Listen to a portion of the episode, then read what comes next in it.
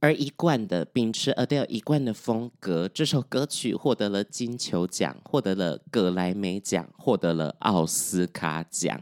哎，没事，我只是怀孕，然后去录音室唱个歌，殊不知三个奖项入袋。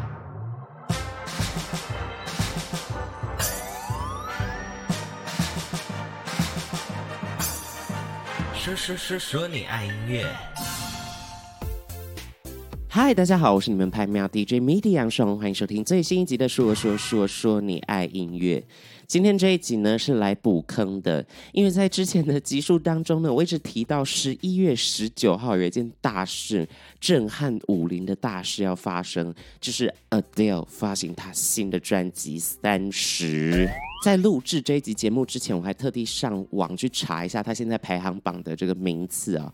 他只有放出第一首歌的 MV 嘛，对不对？Easy on Me。不过。他十二首歌，三十专辑里面十二首歌全部都进入了 Billboard 的前六十名，这是一件很浮夸的事情。有一些根本逼赛到炸，或者那首歌超长，或那首歌只是一个 interlude 超短，都进入到 Billboard 的排行榜之中。今天呢，我们将会带着所有的听众朋友们一起进入 Adele 的世界，从他第一张专辑聊到最新的三十这张专辑啦。在节目开始之前，如果你喜欢我们说说说说你爱音乐，请一定要到 Apple Podcast 上面搜寻说说说说你爱音乐，留下五星，并且留下评论哦，告诉我你想要听到我介绍什么样的歌手，想要听到我介绍什么样的曲风哦，说不定你提出来的 idea 就会在节目上面被大家听见了呢。好，废话不多说，让我们进入今天的，嗯，这个我可以。首先呢，我要先跟听众朋友们致个歉呢，因为现在鼻音有点重了，天气变冷了，不小心感冒了。在今天要介绍 Adele 这么重要的一集，我竟然感冒了。希望大家呢可以好好的听这一集哦，不要被我的鼻音影响到啦。我会尽量用胸腔发声，好不好？尽量不要有鼻音的声音。如果你是 Adele 的粉丝呢，你一定知道她的专辑名称都是透过她的年纪、她的年龄哦来取名。比如说，她第一张专辑叫十九，接下来出了二十一，然后是二十五，到了今年的三十。呃，不管是她创作这些歌曲的年纪，或者是在这个年纪之中呢，发生一些很对他很重要的事情，他就会把专辑名称用这个年纪来做取名。首先呢，我们要聊到 Adele 的出道。在十八岁的时候，他的朋友把他的 demo 音乐的 demo 丢上了 MySpace。MySpace 是什么呢？嗯、有点像是无名小站这样子的概念吧，也是在上一个世代之中非常红的一个社群网站。殊不知呢，一上传就获得很多人的关注哦，也顺势的让他签到了第一张唱片的合约啦。那时候 follow 他的人，除了一些知名的制作人之外，还有一个我非常非常喜欢的歌手，也算是 Adele 的前辈。殊不知，哎，后来 Adele 超红，这个关注他的人叫做 Lily Allen。这个莉莉艾伦呢，她也是在 MySpace 上面红起来的，然后发行了专辑，也是一个持续有在推出音乐创作的音乐人，我超爱她。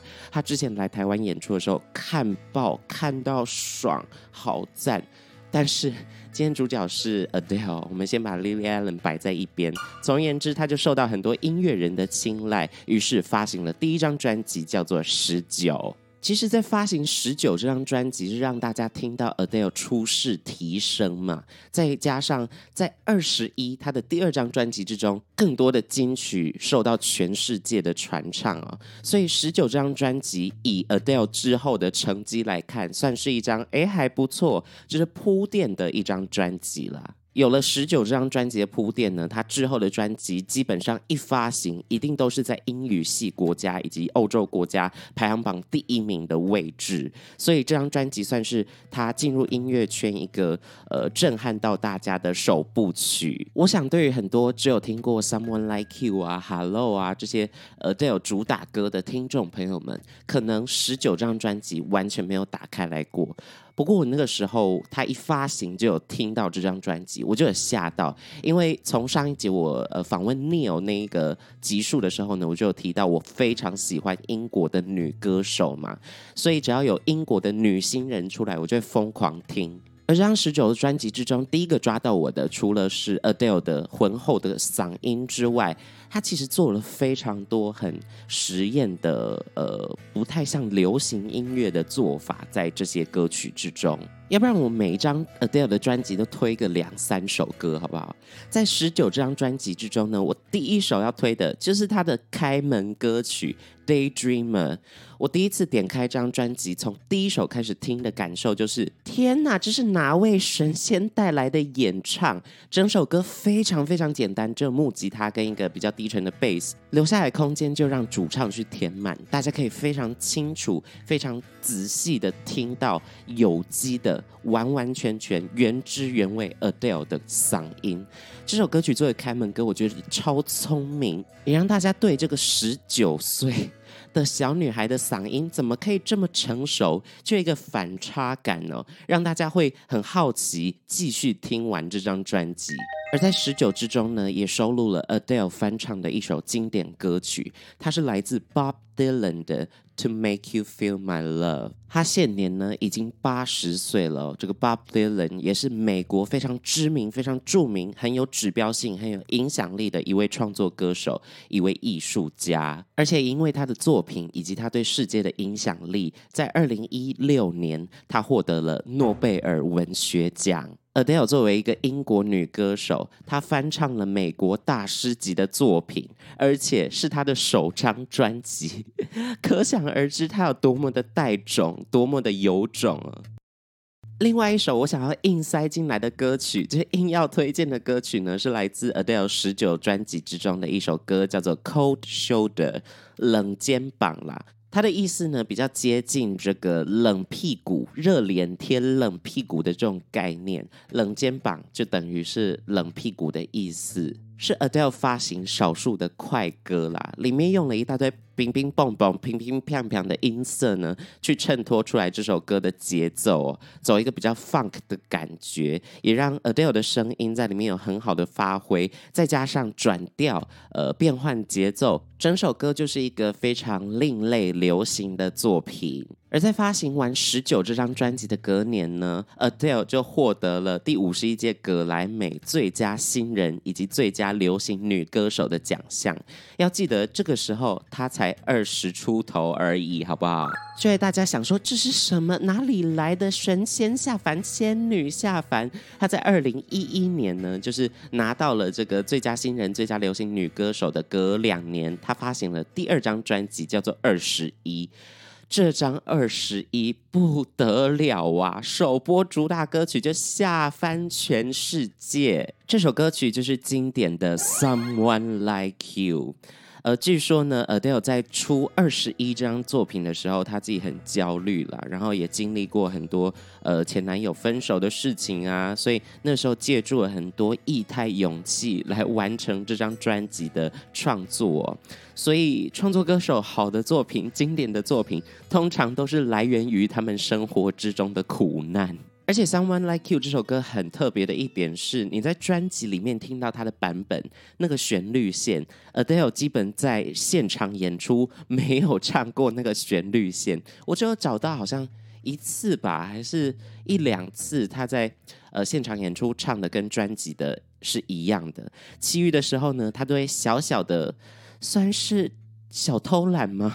唱一个比较低一点的和声的版本呢？在现场演出的时候，不管是什么样的版本啦，只要一听到 Never mind I'll find，大家就会接 Someone Like You 啊。这首歌曲全世界疯传，直到现在，很多一些咖啡厅啊、酒吧啊，虽然已经过了很久，还是听得到这首歌曲的播放。在二十一这张专辑的第二主打歌叫做《Rolling in the Deep》。对于这首歌，我真的是 又爱又恨哦。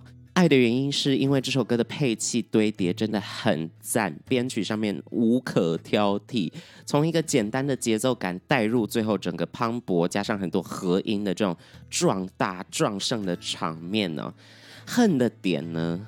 就是因为这首歌一发行之后，基本上所有的吉他社都在练了吧？只要听到噔噔噔噔噔噔噔噔，There's a fire，全世界都在练这首歌，尤其是木吉他社，一进去社办就噔噔噔噔，There's a fire，超烦，超洗脑。我想二十一这张专辑不用多说什么，它就是经典之中的经典，也创下了销量的新高啦。那如果硬要我再推一首歌曲的话，我会推这一首《Don't You Remember》。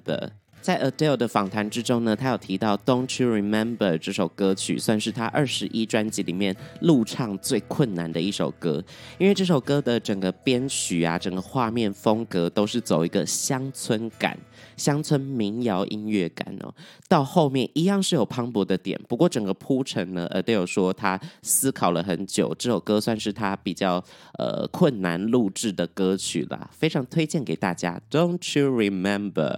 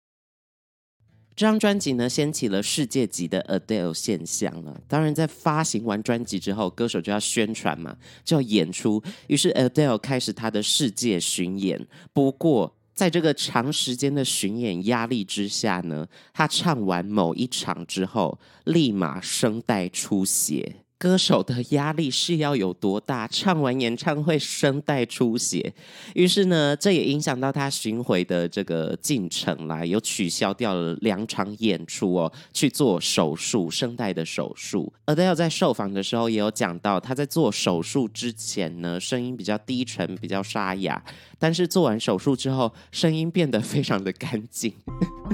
做手术不是会让你整个喉咙坏掉吗？怎么做完之后反而变好了？究竟是哪里来的神医？我要不要请他帮我的声带改造一下？总而言之呢，他在隔年做完手术的隔年重新登台，上了葛莱美颁奖典礼上面进行演出，也是在这一这一届的葛莱美之中呢，他靠着《二十一》这张专辑荣获了六项大奖，而而且是六项提名，六项全中哦。大家在想说，哎，Adele 是不是葛莱美奖的干女儿呢？在二十一这张专辑之后呢，大家都变得非常的贪心，全球的听众都在等 Adele 到底什么时候会出下一张作品。哎，殊不知二十一跟二十五这两张作品隔了四年才发行。在这当中呢，在这个期间呢，Adele 怀孕了，并且生了小孩。她也有讲说，因为要带小孩，然后怀孕这些过程，她真的没有什么时间写歌，就是这么的任性。所以下一张大作隔了四年才发行。不过她在二零一二年怀孕的这段期间也没有闲着，她唱了一首电影主题曲，是《零零七空降危机》的主题曲，叫做《Skyfall》。Adele 挺着孕肚演唱这首《Skyfall》录音的时候，他说只要唱到高音，他的小孩子就会在他肚子里面猛踢，让他非常的难受。所以这首歌曲算是蛮低沉浑厚的一首歌啦。然后高音的确有展现出 Adele 的气场啊。而一贯的秉持 Adele 一贯的风格，这首歌曲获得了金球奖，获得了葛莱美奖，获得了奥斯卡奖。哎，没事，我只是怀孕，然后去录音室唱个歌，殊不知三个奖项入袋。而在之后发行的个人第三张大作《二十五》之中，Adele 又带来全新、引发全球 meme 热潮的一首新歌，叫做《Hello》。在二零一五年年末的时候呢，你只要跟别人讲说 “Hello”，他就回 “It's me”。Hello 这首单曲呢，再次奠定 Adele 就是全世界风靡的一个歌手的地位啦。而这张专辑之中选出来的主打歌，我都觉得恰到好处。第二首非常喜欢的歌叫做《When We Were Young》。这首歌曲也是非常的走心，非常的简单，搭配上很大片的和声以及钢琴的衬托，让整首歌怀念、思念的这种怀旧感放到最大。尤其我要推荐的是，不是专辑的版本呢？在 YouTube 上面，Adele 有放了一个现场录制的版本，在一个教堂之中，跟所有的乐手们那个互动，跟他演唱，带着一点点小小的瑕疵，反而让整首歌更有机。更有生命力，而也是二十五这张专辑之中呢，诞生了一首我超爱、爱到爆的一首 Adele 神曲，它名字叫做《Send My Love》括号 To Your New Lover，要怎么翻译会比较好呢？请帮我跟你的这个新交往的对象说一声 Hello，It's me。就是请向他致意一下啦。对，里面那个歌词虽然说没有到很呛，可是整首歌的主题我就一直觉得是在呛人呢。诶，代我向你的新对象问声好哦，你要对他比对我更好哦，好不好？你加油的这种概念贯穿整首歌曲，而且听起来非常轻快。一开始吉他所带出来的 riff。吉他所带出来的乐句贯穿整曲，让整首歌都非常的抓耳，非常的有 hook。而《Send My Love》这首歌的 MV 呢，更拽了。整支 MV 只有 Adele 一个人入镜哦，然后在一个全黑的背景之中变换灯光，他就一边对嘴唱着这首歌，然后一边摆出一些很臭拽的表情。看完之后就觉得，哇，Adele 好像这个小本。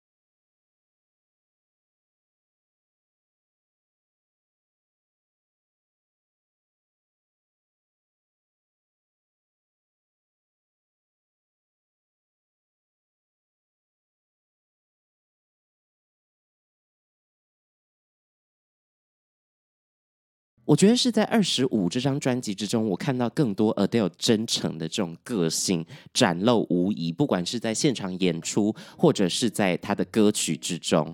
而这张专辑呢，其实入围呃葛莱美奖，入围了五项大奖，一样全拿哦，一样大满贯，可谓是 干女儿 again 啦。而也是在这一场格莱美典礼之上呢，让 Adele 的个性再度圈粉无数人。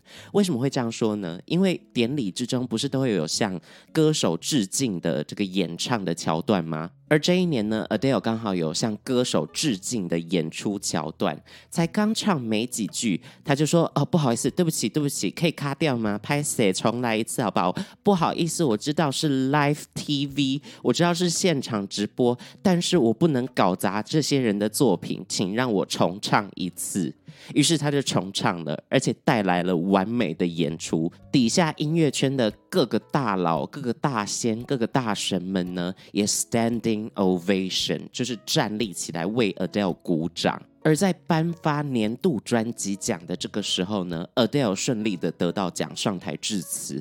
但是他致辞一半的时间都在讲说，自己的偶像 Beyonce 在那个时候发行的《Lemonade》这张专辑更值得得年度专辑奖。为什么评审团不颁奖给 Beyonce，要颁给我呢？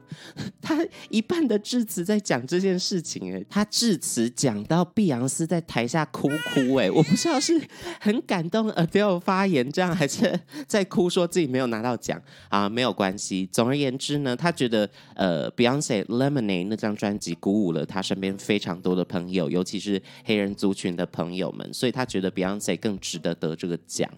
那可见他多么的真诚啊！直接在台上开诚布公的讲这件事情。当天还有另外一个亮点，就是 Adele 不小心把他拿到的其中一座葛莱美讲座给掰断了。什么意思？出门参加典礼好像出门买菜一样，竟然还把奖杯掰断。当然，也有人在怀疑说，哎，他是不是就是真的想要把这个荣耀跟碧昂斯共享？就真的实体的把这个奖杯掰成两段，一半给碧昂斯，一半给自己。不过这都是媒体的臆测啦，也是透过这一场呃格莱美奖的典礼呢，让大家更了解 Adele 这位奇女子。其实，在二零一六的这个时候呢，我们想象到 Adele 都还是一个比较呃身材丰腴、比较有一点胖胖的女生，然后唱着很浑厚的嗓音。但是就在几年后的某一天，忽然有重磅消息传出，Adele 瘦身成功。这个瘦身不是说哦，我减了十公斤什么的，不是。他整个人瘦了一半呢，他瘦了半个 Adele。这个时候呢，粉丝惊呼之余，又传来很多负面的声音。到底为什么人家瘦身，你要给他负面的声音？就很多人讲说，是不是为了什么镁光灯啊？为了呃可以更红啊什么去瘦身，就不爱自己的身体而去瘦身？没有，Adele 瘦身完全是为了他的儿子。反而这件事情让很多过度政治正确的人开始。狂骂，做一个艺人究竟有多难？胖的时候也骂，啊，瘦的时候也骂，那到底要怎么办？除了为了儿子瘦身呢？因为在三十岁的时候，Adele 经历了离婚这件事情，就跟她的生下这个孩子的丈夫呢进行了离婚，长达八年的长跑告了一段落。也是在这一年发生了这么多重大的事情，所以 Adele 才把她第四张个人专辑取名叫做《三十》啦。那时候，他也是心里备受折磨，不知道如何跟自己的小孩讲离婚这件事情。于是，他把心思转向了更规律的生活，戒烟戒酒，并且规律运动，变成我们现在看到 Adele 的新的样貌。那就带到我们今天的主角，也就是在今年十一月十九号 Adele 发行的《三十》这张专辑。我觉得跟前三张专辑相较之下，《三十》这张专辑真的非常的私密。不管是创作的主题，或者是里面用到的声响，还有一些对白、对话，跟他音乐的风格，都给我一种说故事，Adele 当说书人的感觉，陈述每一首歌的到底发生了什么事情，创作的灵感，透过他的歌声来向大家传达。我觉得《三十》这张专辑是最贴近 Adele 人生的一张专辑。首播主打歌曲叫做《Easy on Me》，就是。让我好过一点，不要对我太苛刻的这种感觉啦。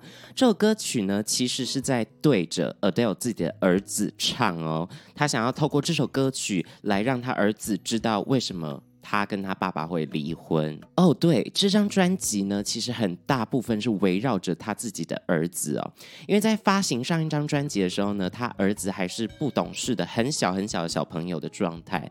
到了这张专辑，他儿子开始理解一些事情，于是他希望透过这些音乐呢，跟他儿子讲一下，呃，爱情观啊，或者是自己人生的经验等等的，是一张非常温暖的专辑。Easy on Me 这首歌曲的 MV 在上架不到几个小时就突破了千万点击，而且这首歌曲上架的当日呢，Spotify 还创下了单日播放歌曲的新高，可见大家都在等待 Adele 的新作品。